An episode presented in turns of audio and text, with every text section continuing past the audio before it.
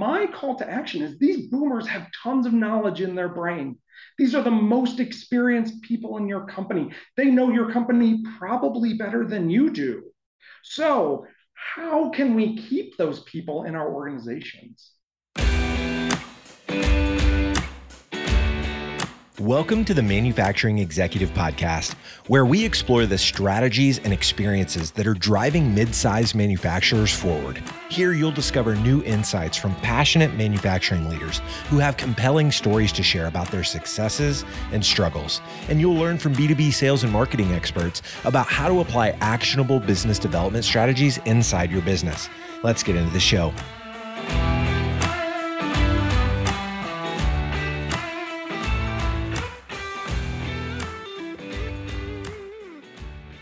Welcome to another episode of the Manufacturing Executive Podcast. I'm Joe Sullivan, your host and a co founder of the industrial marketing agency Gorilla 76, where we help B2B manufacturers grow through revenue focused marketing programs.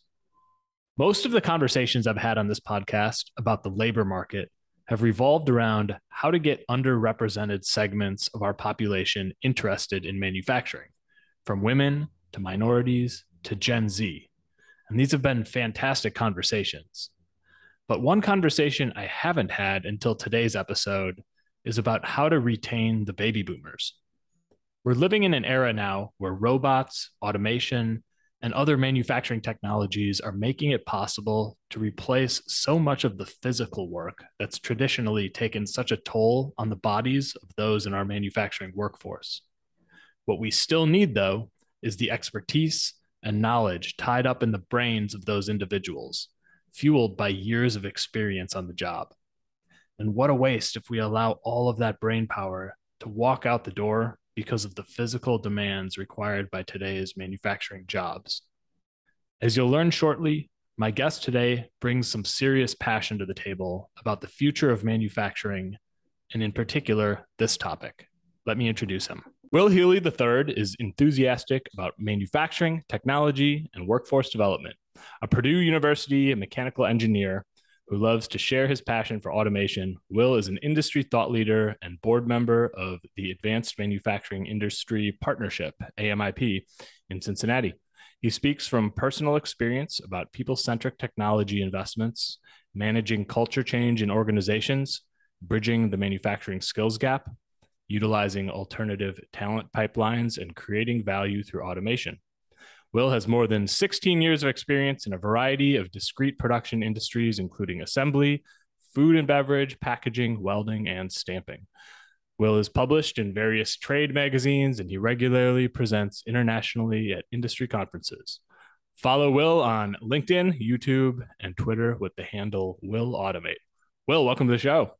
Awesome. I am so excited to be here, Joe. Love your podcast. Oh, I appreciate that, man. Yeah, we uh you like many of my recent guests are people I've been, you know, interacting with digitally. I see you constantly on LinkedIn. You're always posting lots of amazing insights, I like your videos in particular. Um, so it's really good to finally be you know having a real conversation here and in a public setting where everybody else can listen in too. Yeah absolutely. I'm i'm excited to be here really so much. I um, i'm so passionate and excited about this topic today. I, i'm really just I love sharing about people centric technology investment. And so that's, that's what I hope we get to talk about. I guess we'll see where Joe takes the questions. we'll, we'll, make sure that's that's definitely a part of it. Yes. Awesome. Well, you've got some big news in your career. You've essentially just started your first new job in 17 years. Mm-hmm. And when you told me that, I you know I said, wow, that's like you don't see that kind of longevity inside of one organization anymore. And I applaud you for it. So to tell us a little bit about your um, career path up to this point? Yeah, definitely. So, um, you know, I I actually, if you go all the way back, and it is foundational. I um, I went to an all guys Catholic military school for high school, so I had a lot of uh, really interesting formative experiences in my life. And then I went to Purdue University for a mechanical engineering degree. And the funny thing about that is, is I'm not a very good engineer, but uh, I was really great at bringing people together and creating study groups and getting engineers out of their shell and and building communities to connect people together. And uh, I was really good at you know learning from different people and sharing that knowledge between people. And so um, that was really valuable skill for me. I think it's the only way I networking was the only way I got through uh, through college. To be perfectly honest with you, so I knew I didn't want to be an engineer. So I was looking for. I did IT work for a couple years in a call center. That is torturous. Thank you to everyone who does uh, IT call center work.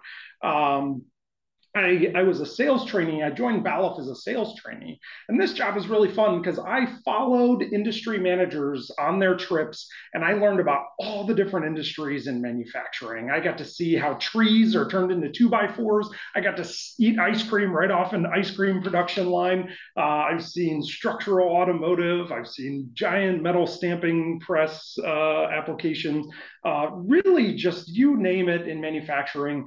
Um, I've seen it, steel mills and and uh, chip production and beer production and bourbon production and everything in between. So um, just really got this passion for for makers and making stuff uh, across North America.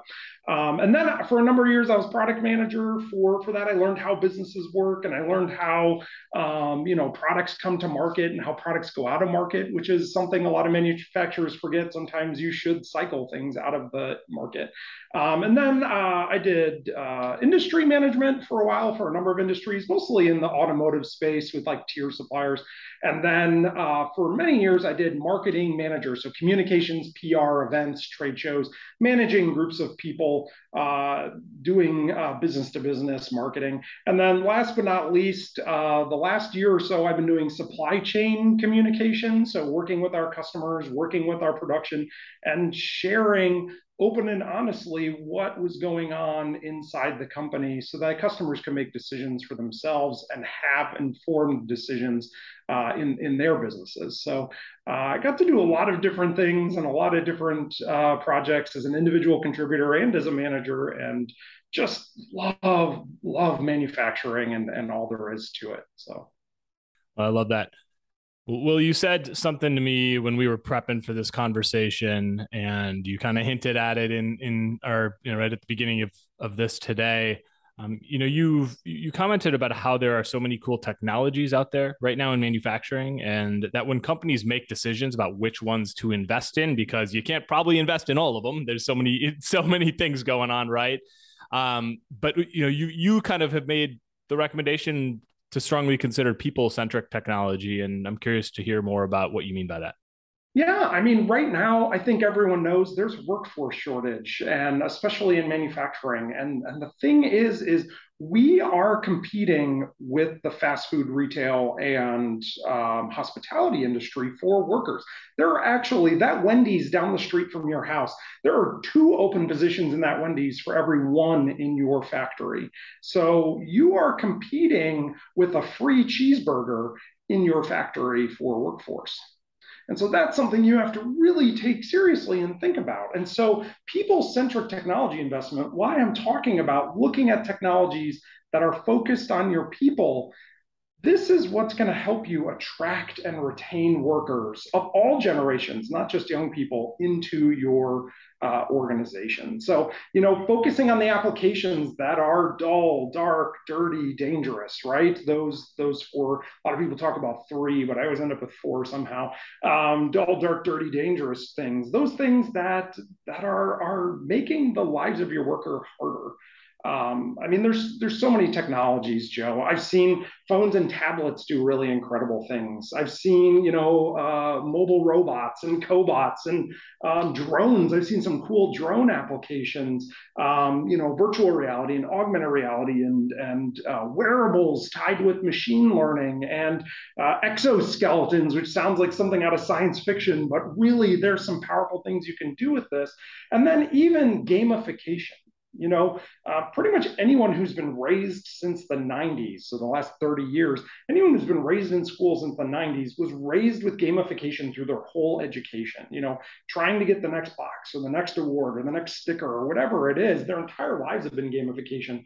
And so that's how they engage and that's how they see progress. And so, you know, taking technologies, whether it's software or hardware technologies I've listed there, and applying them to your business in a people-centered way is really important. Um, I, I just want to add one more thing, and, and and really when I when I talk about this, you know, when we're making the life of the worker better, there's this great quote from the University of Cincinnati Industry 5.0 Institute. I'm not a huge fan of the idea of Industry 5.0 yet, but um, I'll, I, I love this quote. And so I want to make sure I get it right.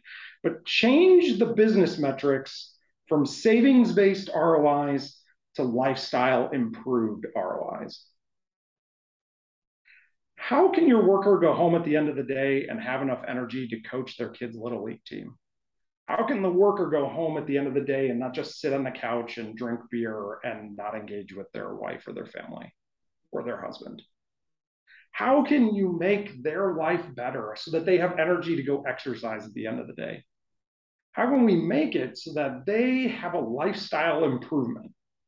And the reason you want to do that, that's not giving you the savings or the productivity you need at first, but what it's doing is it's helping you ret- retain people and attract people to your company. And that will help you with productivity over the long term because people will want to work there. So well said. I agree 100% with everything you said there. Yeah, and and really, I think I think Joe. I mean, you do a lot of marketing, right? So, um, you know, a lot of people talk about Net Promoter Score, and they talk about that uh, in reference to your business you know your customers buying from you would they recommend your company to a friend but i would argue a more important net promoter score and also important net promoter score for you to watch is are your employees out there in your community recommending that their friends work there if they're sitting next to someone in a lawn chair at a soccer game on Saturday and the guy's complaining about his job, are they saying, hey, man, I work at XYZ. You should come work here. This place is awesome. That's a net promoter score that's going to have high value for you. And there are manufacturers that have employees doing that in the community.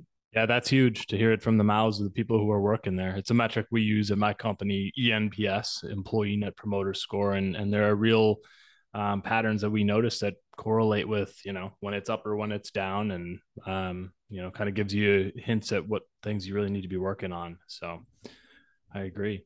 So, will anywhere that there is a conversation about labor challenges in manufacturing, you always hear something like the baby boomers are exiting the workforce not enough Gen Zers are coming in to replace them, which is true. But most of the conversations I've had with others about this topic, whether here on this podcast or you know just in conversation, um, tend to revolve around the young folks, and I love that. But I haven't heard many people talking about how we can keep the boomer generation around longer and maybe um, empower them in different ways. And I have heard you talk about it. So I'd love for you to share some of your thoughts on that topic. Yeah, totally. I mean, we got to keep our boomers, right? If we have this labor shortage, if someone still wants to work, how can we embrace that? Recently, in, in February of 2022, not to date our podcast, Joe, but in February 2022, NAM, uh, the National Association of Manufacturers, and the Manufacturing Institute did a poll of 3,000 people who left manufacturing and they asked them, you know, why did you leave? And they asked them a bunch of questions. And 80, I want to make sure I get the number right 82%, 82% retired due to age or health. Not because they were done working or because they didn't want to work anymore. They retired due to age or health. And so, my call to action is these boomers have tons of knowledge in their brain. These are the most experienced people in your company. They know your company probably better than you do. So, how can we keep those people in our organizations? And if you read between the lines, when you talk to people, they are tired. They are physically exhausted. They can't keep up with the work. You know, manufacturing is generally a pretty physical experience, whether you're an electrician or you're a line worker or you're a fork truck driver manufacturing is a pretty physical experience. And so they're leaving because they're tired of the physical experience, but their brains are full of knowledge that we need and, and we value. And so we have to kind of change inside. Instead of expecting the boomers to provide the same level of physical output as a 22 year old kid, let's take the value that they have and let's apply it in different ways. Right? How can we use their brains instead of their brawns, Joe? That's what I'm really asking you. How can we use the brains of the boomers instead of the, the muscles of the boomers? And we can do that through, there are really cool technologies for traceability. Like if you have someone on your line, I guarantee you do, they're more productive than anyone else and you've tried to figure it out in the past and never really figured out why they're more productive than anyone else. There are systems where you can track their hand movements and their body movements. And it's not about like scoring them, it's about learning from them.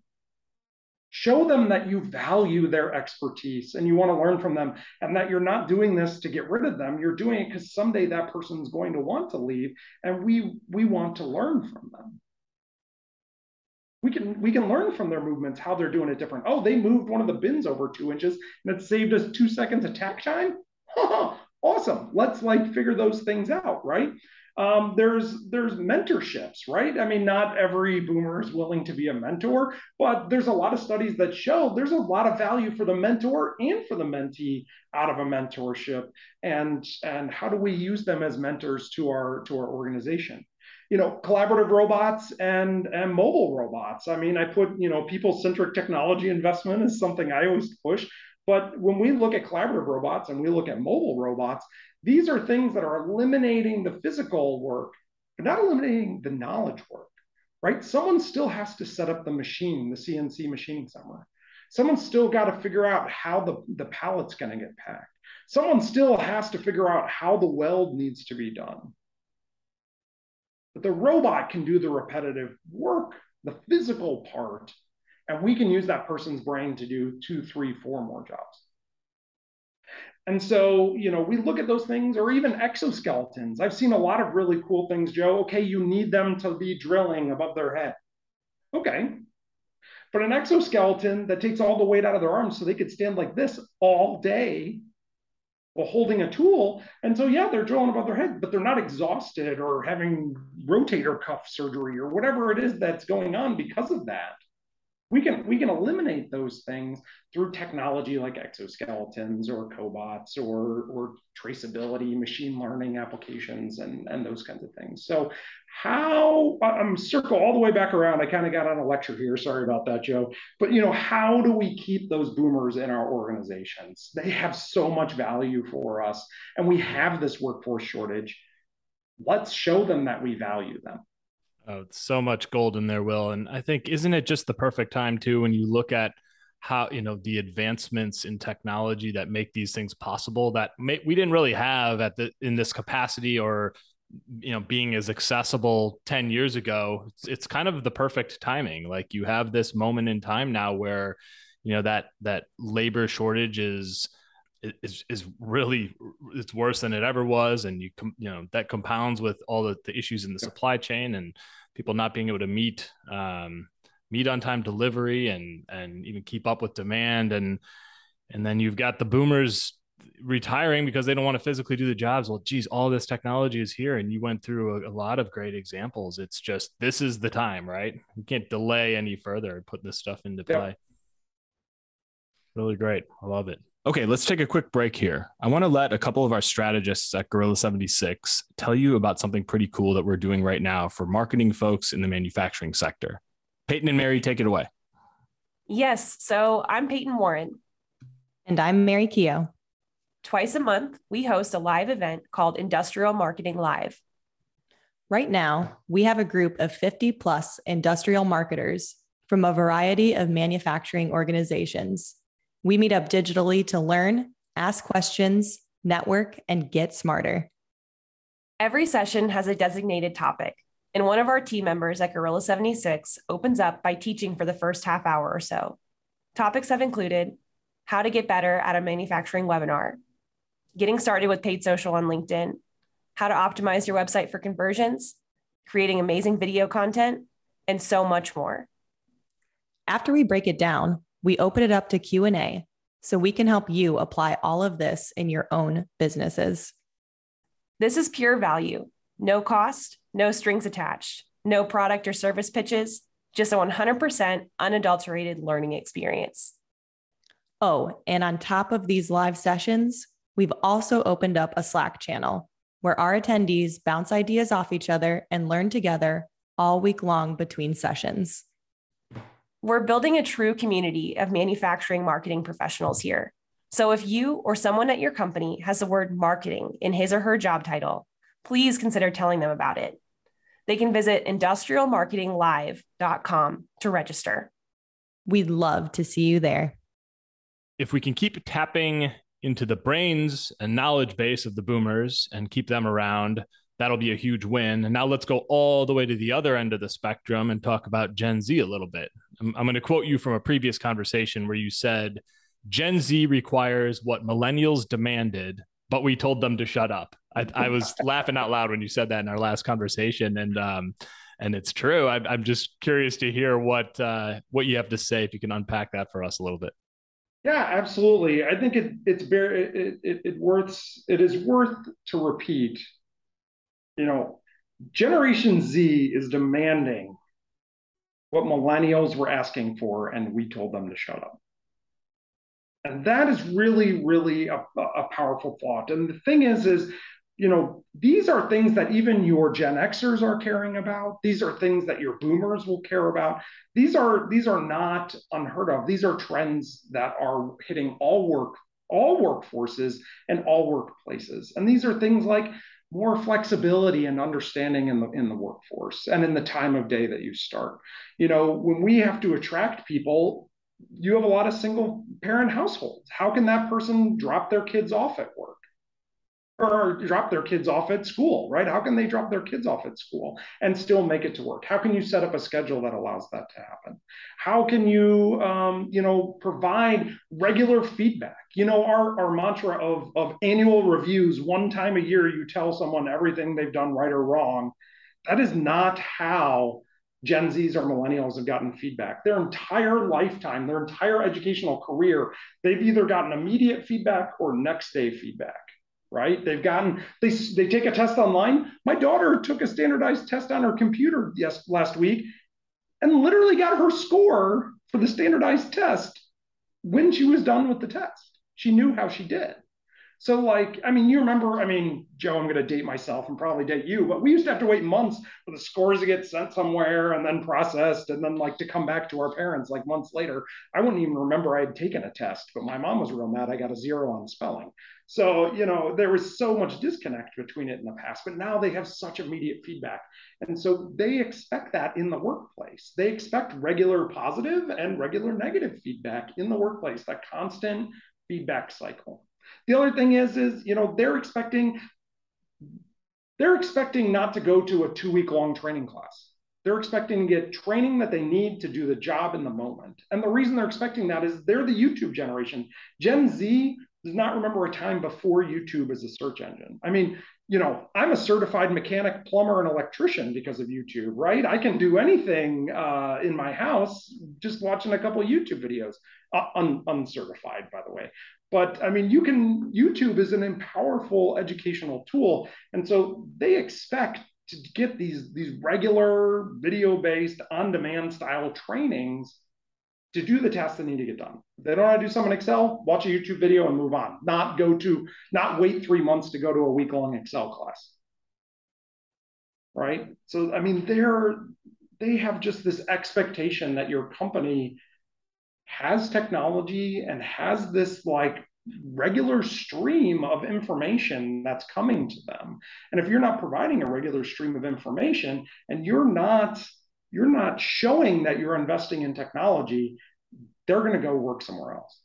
I mean, how many millennials and Gen Zs do you know are waiting in line at the Apple store because the Apple iPhone 14 is coming out or came out? They want the newest technology all the time. And so if they're in your company and the, the newest thing on your plant floor is a stamping press from the 1970s, it could be a good press. It probably is a good press. But to them, it shows that you're not investing in technology. So you have to be telling them how you're investing in technology because that communicates to them that you're going to invest in them. And so they need to see that you're investing.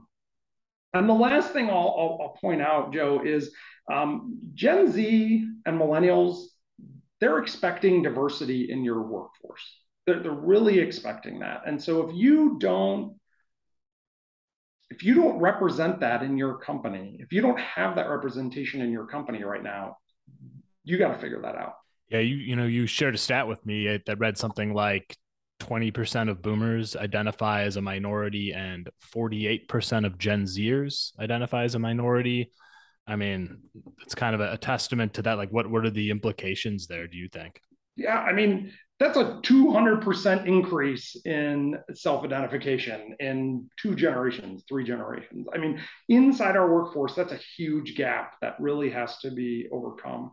And and by diversity we don't necessarily just mean race. We're talking about age uh, we're talking about race we're talking about gender we're talking about sexual orientation we're talking about education we're talking about skill levels we're talking about all these different things that come together and represent diversity in our organizations. I mean, if you are in the middle of, of Iowa, you may not have racial diversity, but you probably have educational diversity or sexual orientation diversity or skill level diversity. So diversity isn't necessarily just that one thing. I, I still think you have to figure that part out, but diversity can mean a lot of things to Generation Z.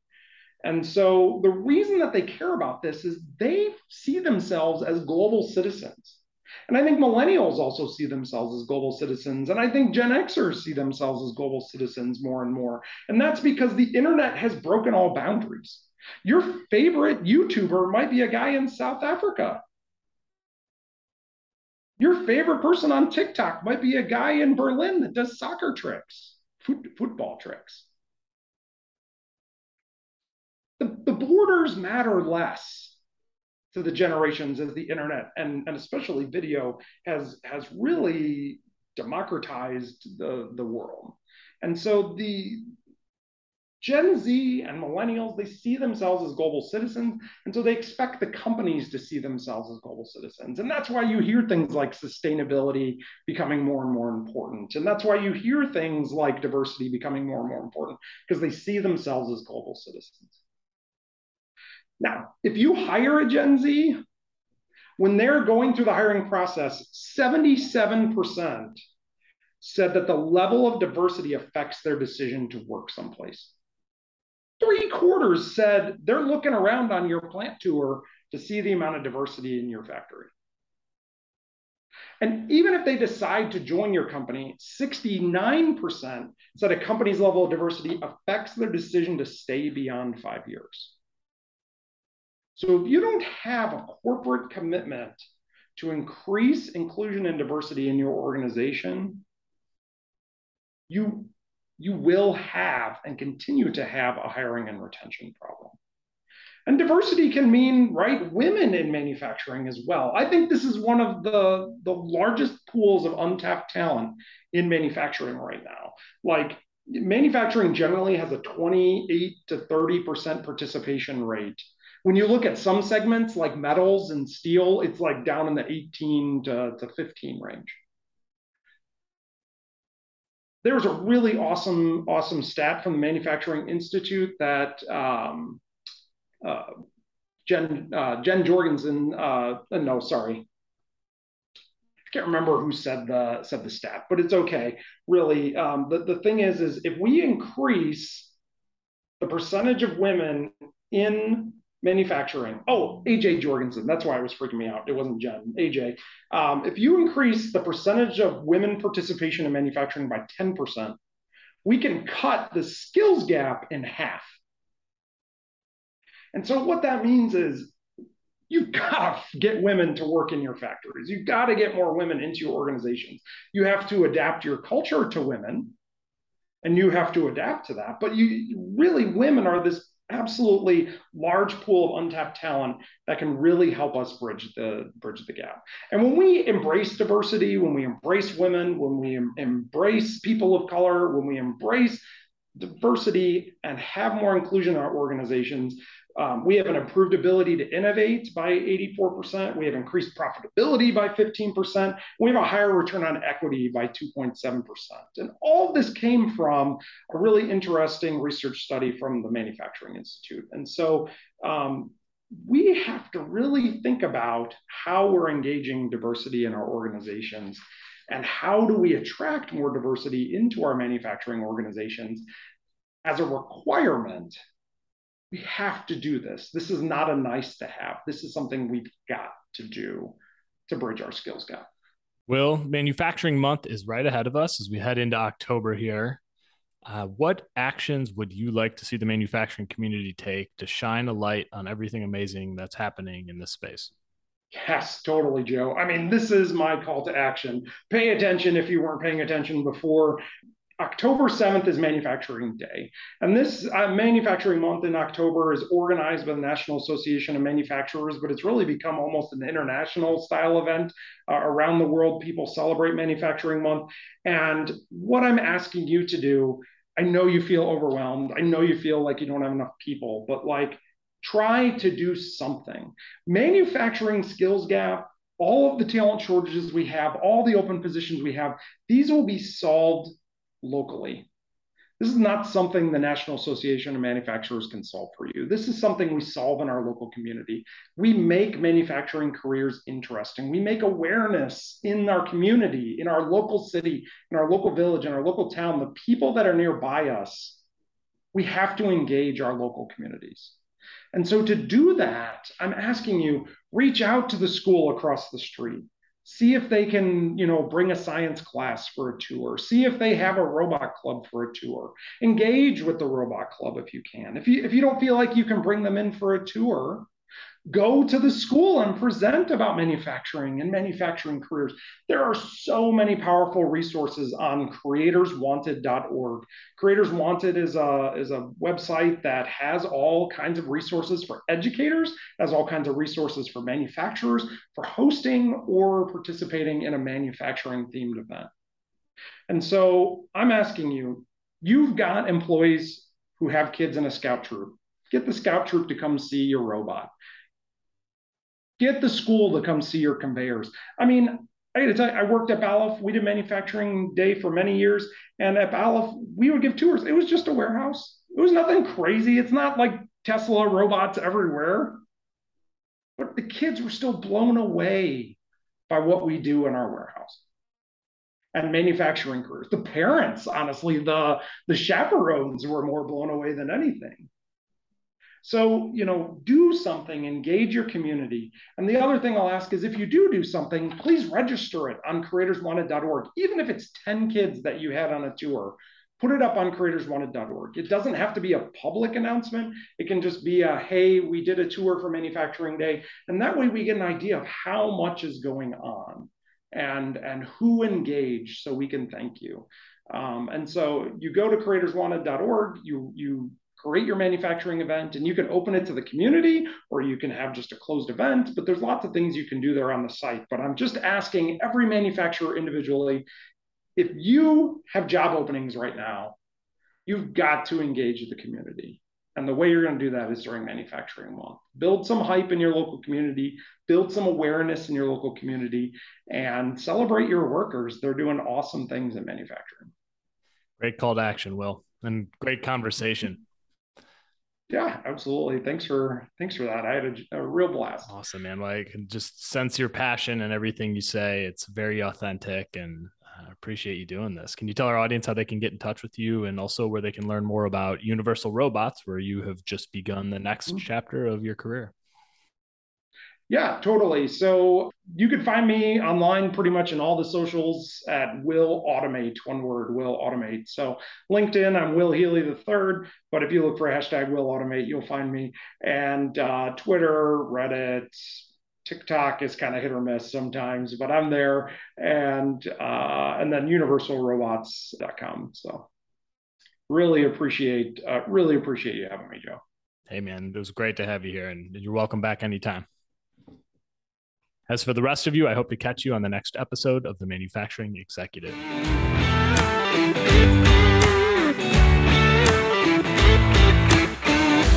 You've been listening to the Manufacturing Executive Podcast.